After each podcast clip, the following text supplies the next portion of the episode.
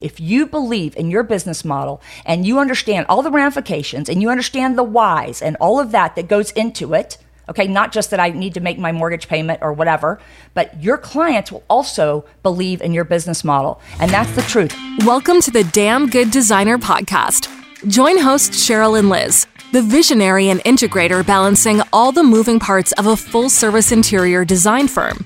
Get ready for a wild ride as they challenge the norms, challenge the industry, and challenge you with damn good truths about what success looks like today. Now, your hosts. Hello, hello. Welcome to the Damn Good Designer podcast. This is episode two. Please welcome my VP of Everything, Liz Omatic, and I am Cheryl Pula. Liz is sliding in here by the hair of our chinny chin chin. Like, I'm not kidding you. What the heck were you doing right before we record a podcast for the love of Pete, our number two episode? And I'm sitting here like nervous as all get out, and you are gallivanting. What were you doing? I, I, was doing very particular market research. No, we had a client who had to pop in, and we were talking about oh. her expenditure. So it's topical. Yeah, okay, I guess. Um, oh, it was just, uh, you know, it, it, makes me crazy. I am like the Girl Scout of all Girl Scouts, and I'm always prepared. Liz is, we call her, you know, Lizomatic for a reason, and she is our get it done person. And I will tell you, she will fly by the seat of her pants more often than Cheryl can do. Well, so, it's Friday, and it's before a holiday weekend, so I only have so much time. Yeah, yeah, yeah. Okay. So, okay, now we're going to get rolling with our topic today. We only have 30 minutes, and God knows it takes me that long to say my own name. So I want to get going, and uh, hopefully we can make it through all the little bullet points I'd like to make. After episode one, we got a lot of questions about, you know, what the heck do you mean when you keep talking about a minimum expenditure and project pricing? You know, give it up, woman. What is this?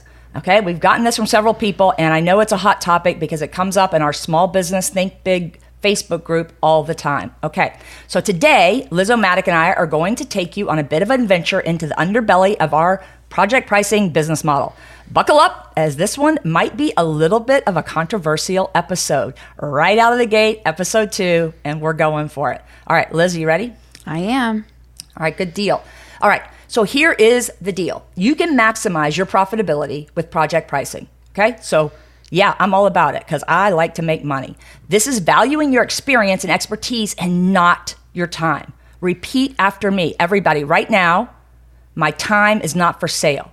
Having a project pricing business model allows you to project profit, okay? And to keep a business going, you must be able to project profit because I have to pay Liz and I have to pay the other people that work for me and I have to pay for the mortgage on our building. So I have to be able to make sure that I have money coming in. This is pretty basic, right?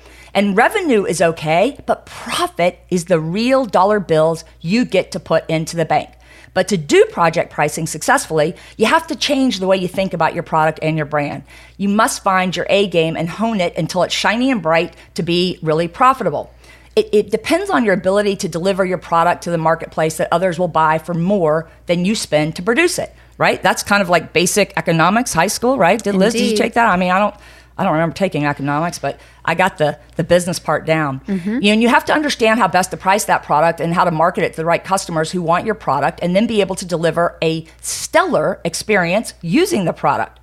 This is really the essence of running a business. Projecting profit is this essential part of uh, the profitability in any successful business, really, but it's it's very intentional. Okay, it's very intentional. Intentional uh, and and doing things with intent is is a, a, really like to me that is one of the best kept business secrets is being intentional about what you're doing whatever that may be. You know and it allows for stability over a period of time telling you yeah you can add an assistant. Yeah you can invest in new office equipment. Yeah you can get an outside office from your home. You know i mean what else did we do? With pavers last year. You know we got mm-hmm. pavers in our in our building. Uh, we did a um, you know a website reboot. We've done different things that we know that i can project out because i have the profit coming in. I have it under contract with a client. Clearly, you can't run a successful firm poised for growth, you know, unless you're some kind of famous superstar designer, and that ain't us, if you can't project the profit accurately, right? You know, so here's the way I look at it. By this stage of my game, if I don't know what my product, and I'm saying that in air quotations that you can't see, costs for design, then I do not think a client should hire us at all. Really. I mean, right, Liz? I mean, if we don't know what our price is going to be, if we can't look at a scope of work and actually determine what that price is going to be for the design work of it, I'm not talking about project management, all that right now, okay? I'm just talking about the design. If you can't do that, then I don't think the client should hire you because I think it's really important to be able to do that. Project pricing has little to do with actual time in my firm. It's what I value the project from an agreed upon scope of work. So it makes you, you know, have to hone in on your scope of work for sure, right? We have not charged for time in many, many years. We charge for delivering a creative vision with specific and measurable deliverables. Liz has never really known anything different than project pricing for the most part.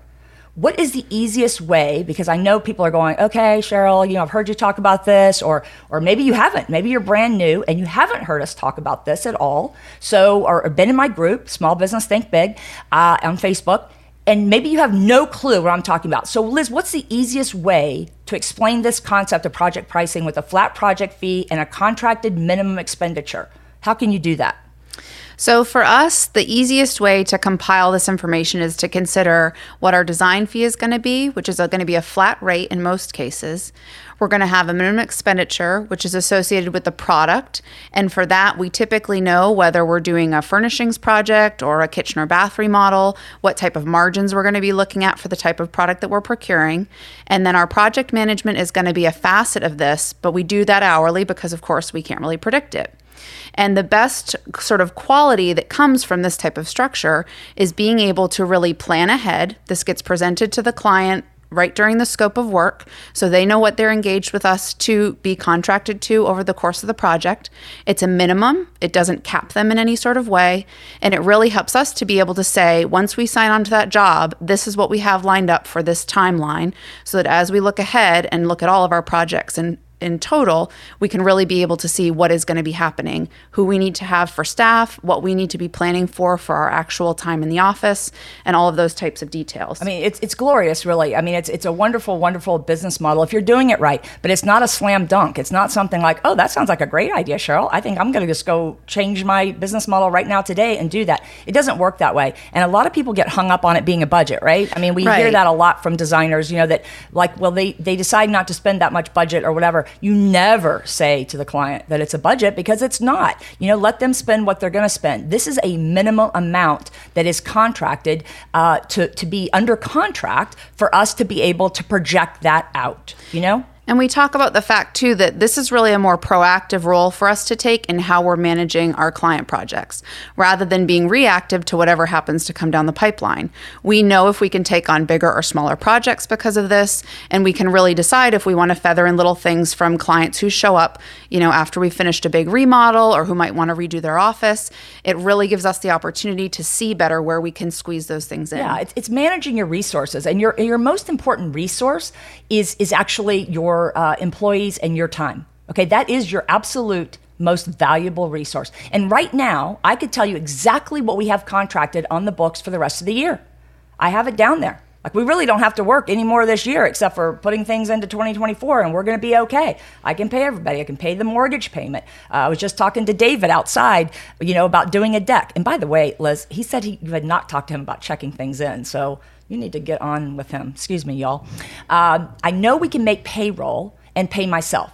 I know we can pay the mortgage on the building. I know all of this. I know we can buy new computers this year. You know, this knowledge and security allows me to pursue our projects with gusto and really develop a strong team. I have a reasonable idea of what my future is holding. And let me really let me slow down a second and tell you the brilliance of this. When you are focusing on this product that you're planning to deliver, it helps a client focus on the end results and not the million tedious and important steps needed to get there. This sets the stage for a good working relationship and focusing, you know, ahead and not on the minutia that can get in the way in the client decision making and create the experience that we really want for our clients. And we are really big on the experience part. This is like super important to us and client management is important and we like working with people that we really, you know, like and we want to to work with, you know. Um, so let's talk about now a little more specific though, Liz, um, about the goal of incorporating the minimum expenditure valuation to our project pricing. Let's talk about a little bit more about the minimum spend. Sure. So um, typically, when we are first talking with um, a client in our discovery call, and you know we follow up during the consult meeting about this as well, we like to be able to talk to them about the fact that there are going to be tangible portions of their project that need to be procured, and that is going to be a part of the involvement that we have in their project. So for us, we use the minimum expenditure as a way to set a baseline for what we feel we need to be able to take away from the project. And we also try to direct this towards what the scope is going to be. So we know that we can get a certain percentage of the work done with a reasonable amount of assurance if within that right. number. It's not necessarily ever, just like Cheryl said, forecasted or um, presented to the client as a budget. But really, the important thing for them to understand is we're alleviating them of the need to have to go spend elsewhere. We're going to help them with all of the concepting. We're going to present beautiful materials and inspiration. And this is going to be how we help them navigate the actual execution of their project. Now, the other parts of the expenditure that are important and that we like to be sure that we get across, because a lot of people do have questions about this, is the fact that we work with lots of different types of vendors, that we really like to be sure that the investment the client is making in the project is going to go as far as possible. So, for us to be able to control a certain amount of that procurement allows for us to be sure that priorities are met over the course of the project needs. And we also are really, really keen to make sure that the type of product that's being installed in the project is going to be of the quality and caliber that yes, we want. Absolutely. And, and pricing products at a fair price ensures a win win for both you and the client. And this is the whole idea, right? I want my relationship to be a win-win. I want the client to win and I want to win. You know, I don't think people expect you to not run a profitable business. I have never met a client that says, "Oh, I don't want you to make any profit, Cheryl." I mean, it doesn't work that way. But you know, you have to gain the trust of people because uh, like you know, people are, you know, they're they're distrustful sometimes of, of people trying to get in their pocketbook and and you have to really establish all that trust. So that's why I say that this is not something it's so important to understand this. It is not something that you just go out and do, okay? And and the idea when people say, "Well, I've just got it in my contract that all the purchasing goes through us." I mean, like what the holy heck does that mean? Okay? The purchasing goes through us. What does that mean? Is there a number on that? Is it something that you can project that is a uh, that that is projecting profit out there? You know, revenue obviously, and then times your your profit margin is going to give you that profit. So is that what it's doing? I mean, I don't I don't know. I mean, why do people say things like that? Well, it's actually funny because just this morning, the meeting I was in right before I came down here, that was one of the big takeaways for our client is that she's kind of navigating through the dynamics of this remodel. You know, her budget is more strict than she had originally anticipated because there's been some other things that have come up, but the real takeaway for her was, you know, I've worked with you guys many times before. You've always taken good care of me. I trust you. And ultimately, I want to make sure that this is profitable for you, for us to stay engaged together. So it's important to me that you benefit from this relationship as much as I she have.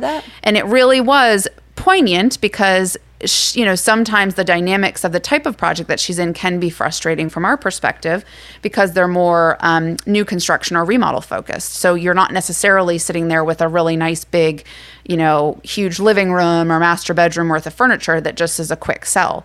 You really have to develop that and and be able to get the trust of the client so that they understand that your product knowledge is there, that you're going to be able to help them navigate the quality of what they want in their home and then be able to deliver on it, to be able to get them the product and navigate the bidding and get them to where they want to go. This is just one part of this type of uh, business model. And I'm, I'm thrilled that she said that. So I'll forgive you now that you weren't out here to review the podcast, you know, notes and everything. So we know what the heck we're talking about and get on the same page here. Although this is a topic we talk about all the time. So it's pretty easy to do. And, and I'll have to watch my time to make sure I don't go over on it. But, but the truth is, is that that's a great thing that she said that. And she does trust us. And, and, you know, this is the third time we've worked with this client. I will confess that this is a client that we, uh, that we charge hourly for because it was very difficult difficult to get a hold of her scope because of the personality and whatnot, and the in the fact that. Um, there was just extenuating circumstances. And it's okay to have some hourly clients. The whole idea about the flat fees and, and doing it in project pricing, I mean, she still has a minimum expenditure, don't mm-hmm. get me mm-hmm. wrong. Right, right. Um, that's what Liz was meeting with her about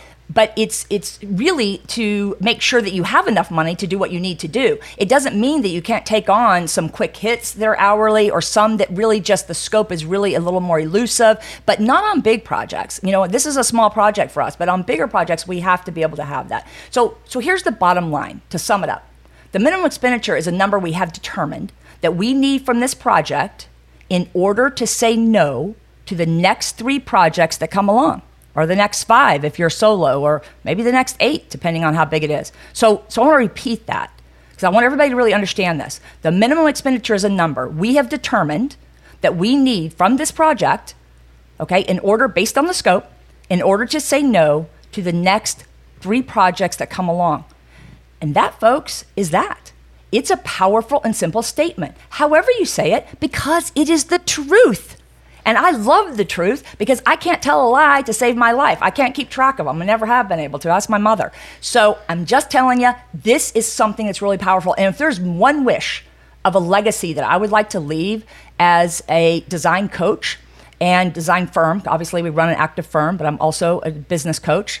It really is this this is really this mindset and the and the attitude about this is really something that to me that's what I want on my epitaph you know is to have something that really is like wow that's an aha moment Cheryl. That makes total sense. You know no client can really say no to that. It's not that we necessarily say that to every client but I have said it. Mm-hmm. I've said it plenty of times you know? And there are plenty of instances where especially when a new lead is first contacting us during a discovery call and they're curious about you know why do you structure things things this way or you know what if i don't like the lines that you work with or you're not finding what i'm looking for uh, you know, first of all, that's never happened. We've never had a situation where we haven't been able to cater to the aesthetic needs of a project. But it's important for them to understand that it's it is a requirement based on how we work, no matter what the type of project or who the client is. And the reason is because we have to be able to structure the project in a way that allows for us to forecast ahead, and we need to know that this client is serious about engaging with us yes, on absolutely. a certain stage of complete completing this project. Because we're going to go into the deep depths of our soul to be be able to come up with the concepts, to do all this brainstorming, and to come up with these ideas, we need to be sure that they're going to actually move forward, that we're going to have momentum to be able to execute the project and to really fine tune all of the details that are going to be associated with executing.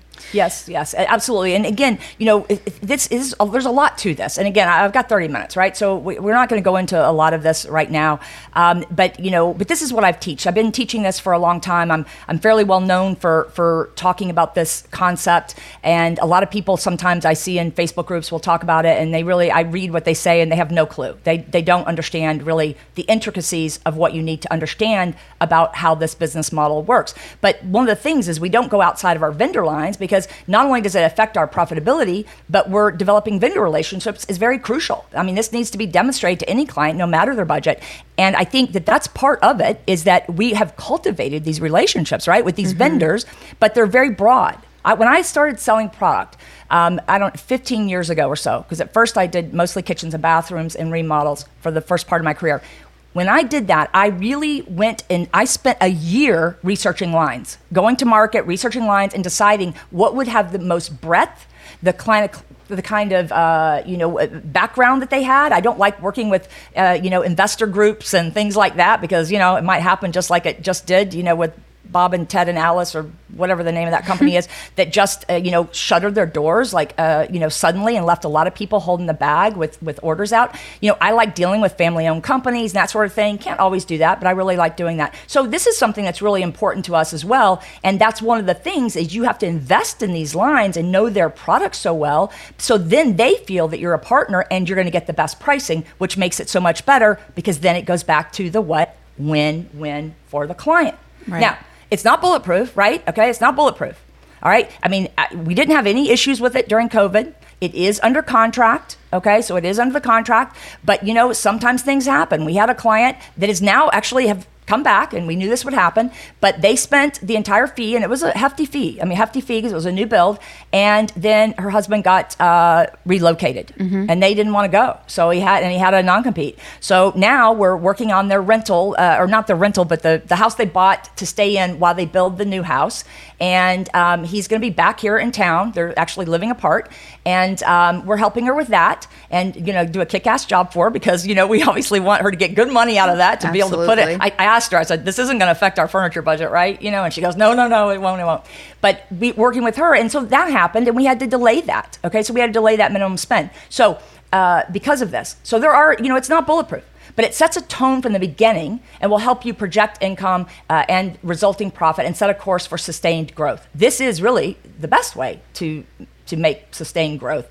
Um, the project pricing, it, it, it, must be understood fully by you and the client, though. It's not just a thing, you know, like I've said, I, I probably will say that another couple of times because I believe in the repetition, you know, part of everything. I think we have, people here have to repeat things to me, but also I think it's important to plant seeds and repeat things to clients too. You know, this is a business model and, and it has to be really well thought out. But we do believe in repetition. Our magic number is five, okay? We repeat how we work because this is important. You just don't give a client a contract and say, oh, by the way, we have a minimum expenditure and a flat fee, whatever. No, no, no, no, no, no, no, no. That's not good. That's not building trust. How would you feel if someone did that to you? So we we repeat how we work five times at different intervals in the life cycle of this lead that we have until they become a client. Five times, every time, always. This is one thing that is sacred at in detail. I'm telling you, this is what we do. So, Liz, you're the custodian of the magic five times, you know, and this is so important. I mean, we never vary from it. So, so tell people what the five times are. So, of course, we're going to have a certain amount of this information um, kind of understood on our website. We want people to be able to understand that there is a dynamic in how we work with our clients. And typically, when they first contact us for a discovery call, that's the first time I'm really having the opportunity to speak with them about it in more depth. It is always a part of the conversation. Um, we try to make sure that these conversations are nice and kind of conversational. As we talked a little bit about yesterday, you know, we want to make sure that people feel comfortable. But I am going to nail down, usually about three quarters of the way through the conversation, the details about what the the flat fee and the expenditure are going to look like not in terms of specific numbers, but in terms of the dynamics of the details for them to understand if they should hire us for a project, this is what they're going to be contracted with. And this is typically how we handle those details. Then we're going to obviously send our follow up email, which is just an opportunity to have it in writing. This bullet pointed, very yes. indented. Liz was not a big bullet point person before she met Cheryl. Yes, it took me some and I am like bullet points, you know, are your friend. You've got to make it so that people can read it. You know, I, I will say, I'll interject there. Um, seeing a squirrel across the room here is that you know a credit card statement. You know, when you have credit card statements, they they they have all that crap in there. You know, thin little piece of paper and it has all those words and they're tiny little letters and they're all smushed together in one big thing. It's because they don't want you to read it. They don't want you to go and read all that crap. So that's why they do that and put it that way. We want to do just the opposite. We want to make it really easy, space it out, put bullet points in that follow up email from the discovery call. Now you may think that that's not like, you know, that big of a deal, but trust me, it's it is. It deal. is a very big deal because we're not going to engage in a project. We'll talk to them about it all day long, but we're not going to engage in a project and I'm not, uh, where we're not following our process with it, right? So go ahead. I think the other point to make too about that in terms of making sure that it's in the email is usually that is my opportunity to make sure that the hottest points from the conversation I've had with the new prospect are elaborated for them to reread and to potentially share with their partner or whoever else is going to be part of the project. I think that we sometimes take for granted the fact that people are busy. Sometimes we only hear what we want to hear. Sometimes we get distracted a certain percentage of the way through a conversation with people.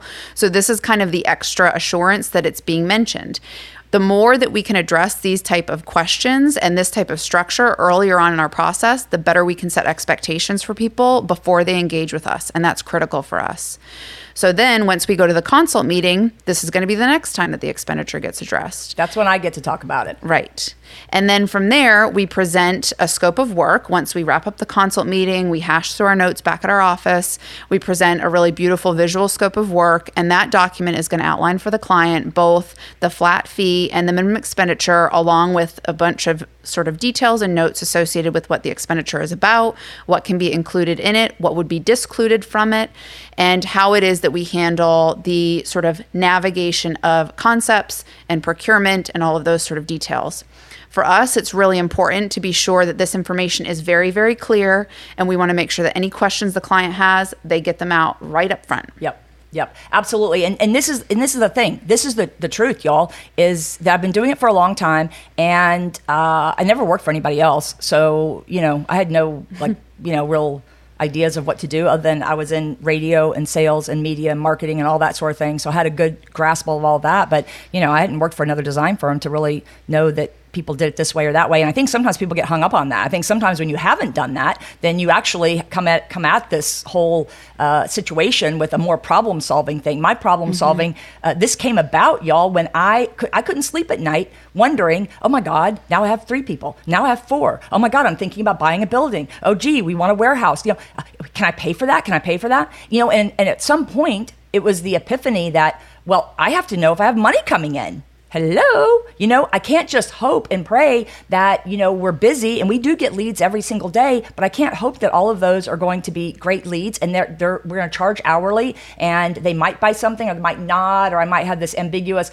well all the purchasing goes through me kind of thing which is really for most people is not really outlined enough and, and not really understood by the clients. I mean I, have coached people for six years now. I, I know because i've seen this and i've talked to people about it. So it's really it's it's super important i think in that regard to realize that it's um, that this is this is solving really a problem for a lot of small businesses. Mm-hmm. Um, it's just a matter of being able to sell it and market it and all of those things, you know. And so, so now the other part of this, let's talk about um, before we lose our time, let's talk about the, the, determining the fees, right? This is one of the most discussed topics in all of the designer world, land, you know, whatever, about determining fees. You know, you see it all the time. I've got a 5,000 square foot house, you know, what do I charge, you know, kind of thing, which always just makes my eyeballs roll back into my head because, you know, they don't give enough information about, you know, the scope or anything else, you know, to know, like, well, I don't know how to charge either because I have no idea where you are or what the scope is or what you deliver or anything else. And it varies by, you know, designer to designer.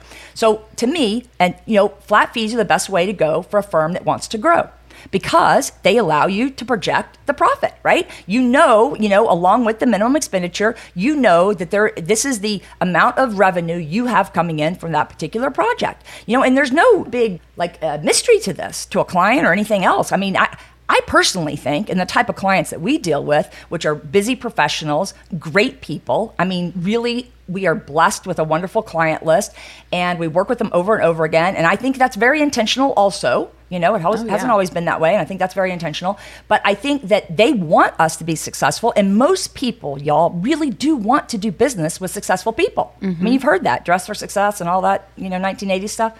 So, hourly rate pricing, though, it, it's, it's more likely to create a commodity.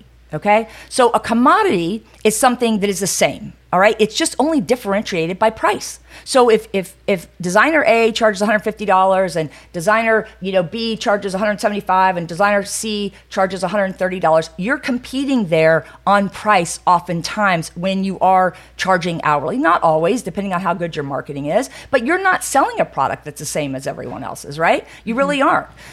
So, and we really believe too, you know, part of the hourly dynamic does break down that mentality that people are going to have about what the value of your approach to design right, is. Yes. So there's a certain mental, you know, thing there for people when you start talking about, oh, well, how long is it going to take for me to select this or select that or to revisit the plans?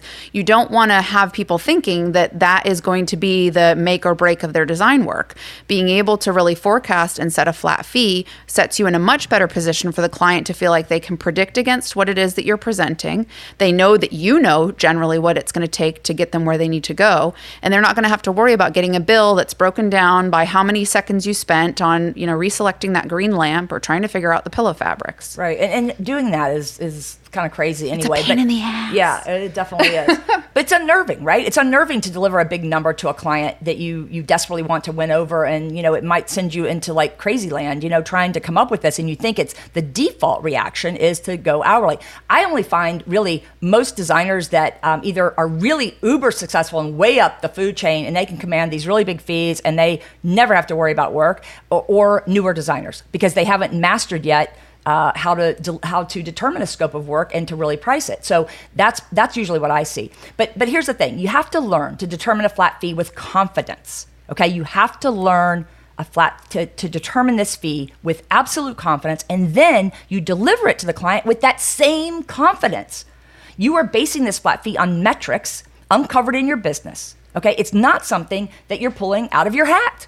Okay. So the other mindset you might want to consider is, you know, when you price these creative services hourly, you're selling time. You know, and that's how a client is going to quantify your value too. Mm-hmm. When you're selling time, right? I mean, that's how they're going to quantify your value. And we've seen that, you know, when the the few times here and there we've done smaller projects by the hour or whatever. I mean, it's really the truth, okay? It really is. And and here's the thing too. You your product, okay, has had a lot of R&D for years. All right. If you're not a brand new out of the box designer, you know, fresh out of school or whatever, you know, you have been working on this for a long time. Why are you quantifying it by the hour? You know, why? Most time because maybe you're scared because you know, well, that client, I don't, they may not make up their mind or they might do this or they might do that. Well, there's always contingencies for things like that. But first, I would say and this is not the time to go into this, but maybe another uh, episode, is really that you need to make sure that you're managing that client and you're not taking that client on in the first place if you think you're going to have that that problem. But we do not charge for time ever.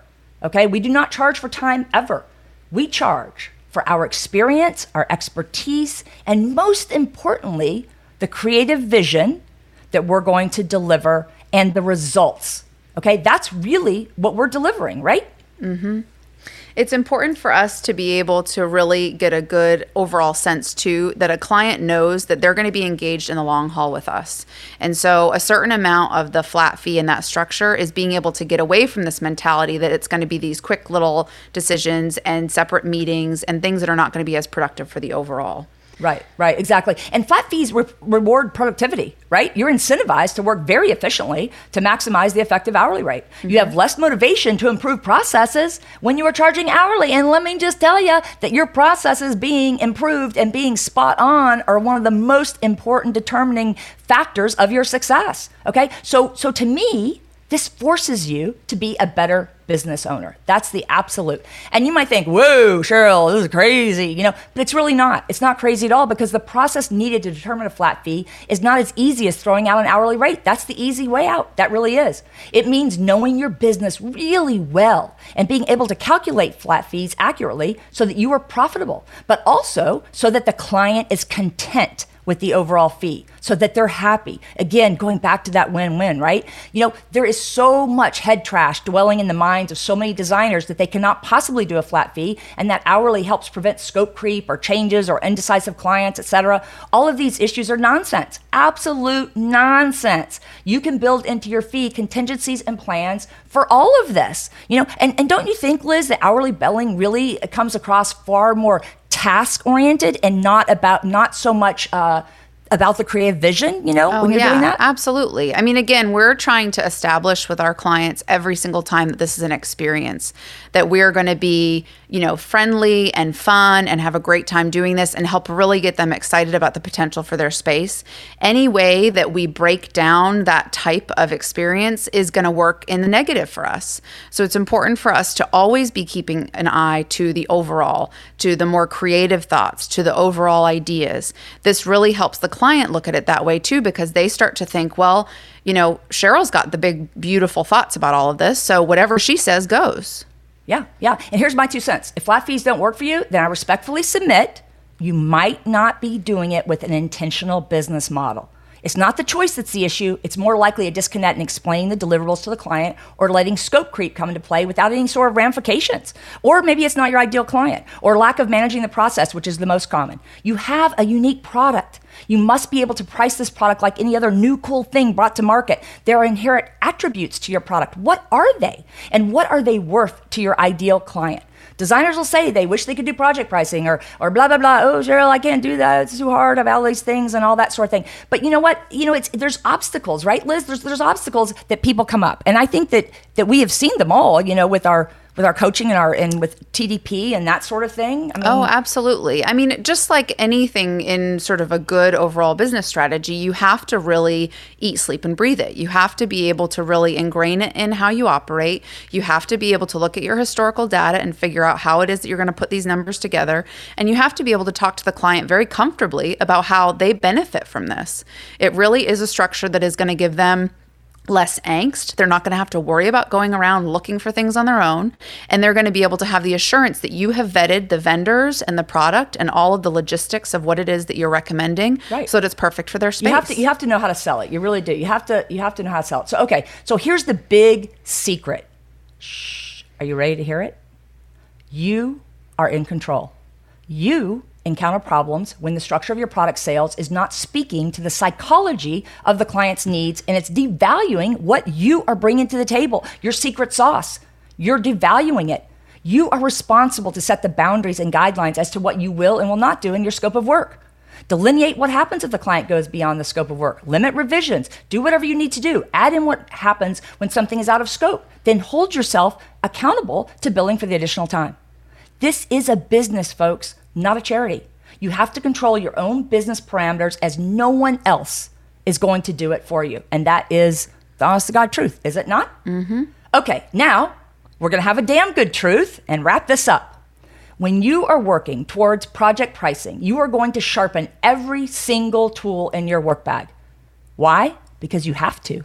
You are making a commitment to deliver X, Y, Z, and for a certain amount of dollar bills. Yep, it can be scary.